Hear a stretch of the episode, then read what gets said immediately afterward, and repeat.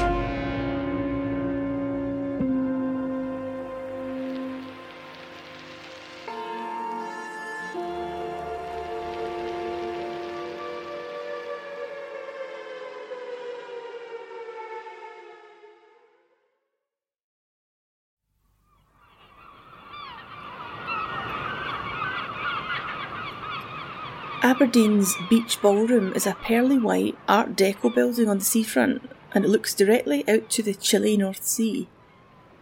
Aberdeen might be known as the Granite City, with a reputation as somewhere cold and businesslike, but inside the Beach Ballroom, all is a soft, twinkling glamour. The venue's glitzy opening ceremony in nineteen twenty-nine featured a carnival and a masked ball in the distinctive octagonal-shaped ballroom, with costumes ranging from Louis the fourteenth's court to shepherdesses. Excited journalists chattered about the big event, reminding partygoers that costumes should not impede the wearer's ability to dance. Quote, "The girl who hampers her movement, or those of her partner with a heavy or awkward costume, has only herself to blame." And it was hoped that patrons would not come, quote, "flamboyantly attired in expansive bustles, or with Swedish peasant hats with gigantic wooden brims, which invariably give numerous nasty knocks." Over the years, the Beach Ballroom has hosted big names like the Beatles, Pink Floyd and The Who. And on more humdrum evenings, locals have enjoyed musical talent like Joe Daniels and his Hot Shots, Jimmy Shand and his old-time band, and Doctor Croc and his crackpots. The city had a generous helping of nightclubs and dance halls, and during the Second World War they were used to boost morale. One local paper reported how one dance hall band had refused to stop playing during an air raid. Quote, "They did it while the Titanic sank, and they did it while Aberdeen was bombed during the big blitz of April twenty-first, nineteen forty-three. The band played on." The story proudly tells how the band at the Central Hall in Skeen Street carried on through an air raid, quote, "Even with the siren sounding, the bombs falling, and the lights flickering, the show always went on. The master of ceremonies in his white gloves kept all the dancers going." And when the band's accordionist finally emerged in the club, he saw, quote, "desolation and devastation everywhere. Buildings were burning, and there was glass and debris all over the street." Despite acquiring the nickname Siren City because of its frequent raids, the people of Aberdeen couldn't be deterred from a drink and a dance, with some venues open six nights a week during the war. But Aberdeen's revellers were denied a wartime twirl at the Beach Ballroom, as the building was closed and commandeered by the military, not to reopen until the freezing Christmas of nineteen forty-six. During the war, soldiers would bed down on the octagonal ballroom's famously springy wooden floor, and it was the building's capacity to easily accommodate soldiers in wartime which led to it being given a sinister Cold War role. The file of beige, crinkled papers from Aberdeen's council in nineteen sixty-five show that the Beach Ballroom would again be called into use if nuclear war threatened, but not for something as benign as a sleepover for squaddies. Instead, the Beach Ballroom's vast dance floor would be used as an emergency overflow hospital. The city, as required by central government, had planned for nuclear war by assessing its hospital capacity, totting up the estimated amount each of their hospitals could hold if extra beds were jammed in under drastic crowding up arrangements, and also if stretchers were piled into day rooms and recreation areas. They then looked beyond the hospitals to see which buildings in the city could be requisitioned and then also crammed with sick and injured. The Beach Ballroom was an excellent choice, as it had that huge, springy space of the dance floor. So it went on the sinister list, as did other entertainment venues such as the Palais de Danse, the Gaiety Restaurant, and Donald's Ballroom. Schools and colleges were also a good choice, containing classrooms, gym halls and canteens, which could all be cleared to make way for stretchers and equipment, so they were chosen, as were the Y M C A and the local art gallery. Various hotels were also listed. These were ideal as emergency hospitals, as they already contained beds, lifts, corridors and kitchens. And so the Caledonian Hotel, the Northern, the Clifton and the Station Hotel were chosen.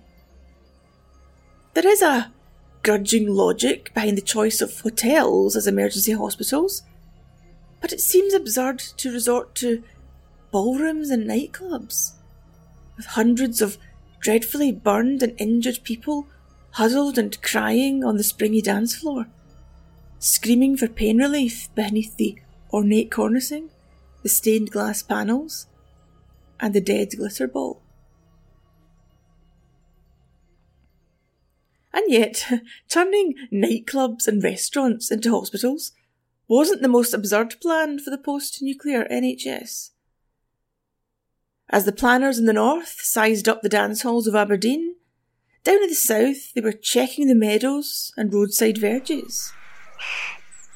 With admirable realism, the East Anglia Regional Health Board considered what they would do when their stockpile of drugs ran out and there was no longer a pharmaceutical industry to manufacture replacements.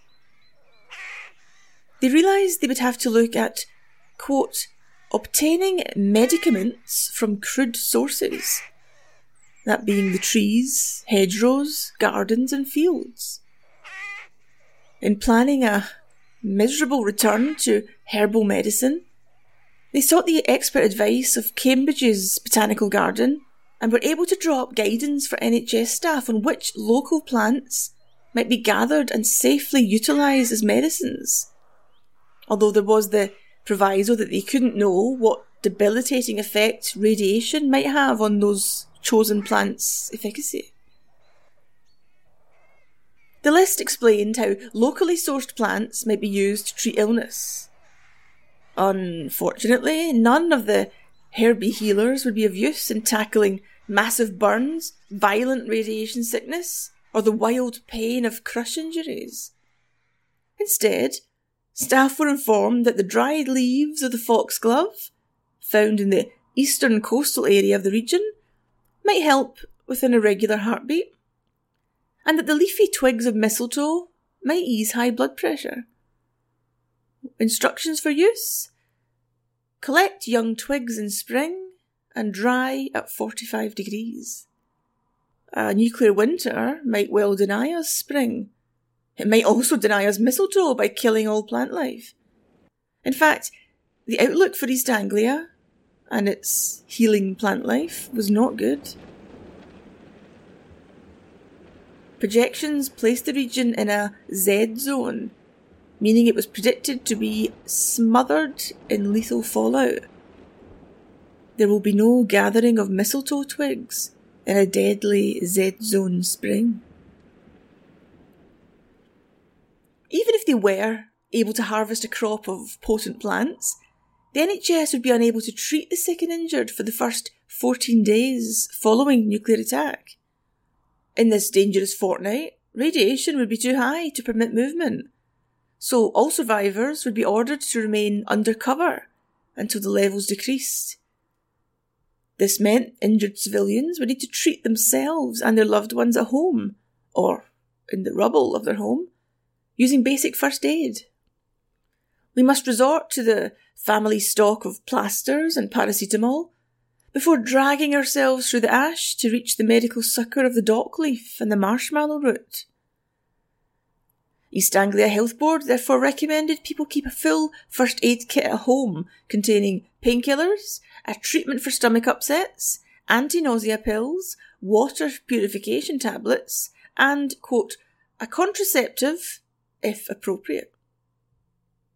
The guidance continued. For a sedative, seek lime trees to be found in local parks and gardens and add its flowers to hot water. Chew bruised juniper berries for cystitis. Soothe boils with burdock. Roll the seeds of the thorn apple with leaves of coltsfoot into a cigarette to relieve asthma. Mustard seeds can be made into an ointment for muscle pain. Oats might be an antidepressant, hops a hypnotic. Forget morphine and antiseptic, and trust instead the witchy concoctions of black horehound, horsetail and skullcup.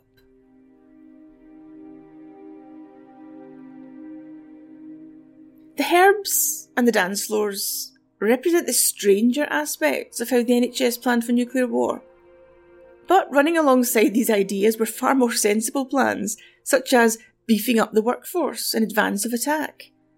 And so, the National Hospital Service Reserve was formed, asking the public, quote, "What use are you in an emergency? Do you stand back, pale and helpless, hoping that someone else will know how to cope? Are you one of the people who make matters worse by losing their nerve completely? Or do you come forward with cool head and steady hands to do quietly and without fuss whatever ought to be done?" As every politician will tell you, it would be wonderful to recruit an extra one hundred thousand nurses, but the money is lacking. So the reserve offered a fast and cheap way to provide extra nuclear nurses if the bomb dropped. The National Health Service Reserve, headed by the Queen, was a voluntary organisation which sought to create a register of retired nurses, or those who'd otherwise left the nursing career, so that they could be summoned to their local hospital in a time of dire national need. If I can interrupt there, I suppose we saw that slightly during the COVID pandemic, where lots of uh, retired nurses and doctors um, came back to work at a time of dire national need. Okay, I'll resume. And to cope with the endless injured who'd require simple first aid, people with spare time were also asked to join the reserve, for which they'd be given a quick training course by the local Red Cross. And then you've got a whole army of auxiliary nurses also ready to be called into service. Let me turn the page here. I printed my manuscript out, um, which might sound a bit old-fashioned, but I printed it out so I could see it in paper form and feel the weight of it in my hand and perhaps feel a bit comforted, thinking, oh, I have written a book. The reserve was open to men and women, but the recruitment campaigns were clearly aimed at genteel housewives who were striving to do something useful outside the home. Many of these women would have served in voluntary civil defence roles during the war, and the authorities called on them to help their country once again. It was also a pleasing option for those who wanted to contribute to civil defence without having to do the more grubby or physically demanding work, such as training for the auxiliary fire service or rescue squads. Nursing was a traditionally feminine way to participate in civil defence, and that is what the Reserve's recruitment campaigns of the nineteen fifties emphasised. Ladies in the Reserve will, quote, meet so many people, make good friends, find a new interest. No more boredom, no more loneliness. They'll make better wives and mothers too. It was an odd combination, telling women they were essential to the country's survival in war, whilst simultaneously patronising them as lonely and bored.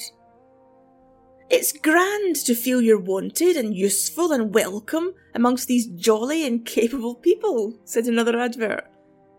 There was also the enticement of an attractive uniform and enamel badge. An appeal and then a light insult in the same advert. Only you can save us, good ladies. And wouldn't you like having new friends and a shiny badge? The issuing of badges and uniforms and the call to make new friends did make joining the Reserve seem like a return to school. There were even competitions and tests arranged, setting the Reserve ladies of one hospital against their local rivals. Four teams of reserves from hospitals in the southwest gathered at Mendip Hospital for a, quote, nuclear test, where they had to pretend the bomb had dropped. Each team were given an eighteen-bed ward of patients, but told that no doctor was available. And, quote, until one arrived, the nurses had to cope in the best way possible. The panel of judges pronounced themselves impressed and noted that standards had improved. The ladies were awarded points and the winner was announced. That was the ladies of Keynsham Hospital. It was all very jolly and portrayed like a school sports day, with judges and points and good-natured congratulations. Indeed, it's hard to find a hint of unpleasantness, or an acknowledgement that this was being done in anticipation of apocalyptic nuclear war. Well, that was uh, the short extract from the N H S chapter. I hope you liked it. Remember, if you want to support my work, you can do that on Patreon. Please go to patreon.com forward slash AtomicHobo. And you can find me on Twitter at Julie A. McDowell, on Facebook under Nuclear Britain, or on my website, julie m c dowell dot com. And let me say hello and thank you to my latest patron, Andrew Mackie, who signed up a few days ago. Thank you for your support, Andrew. And I'll be back next Monday with another episode.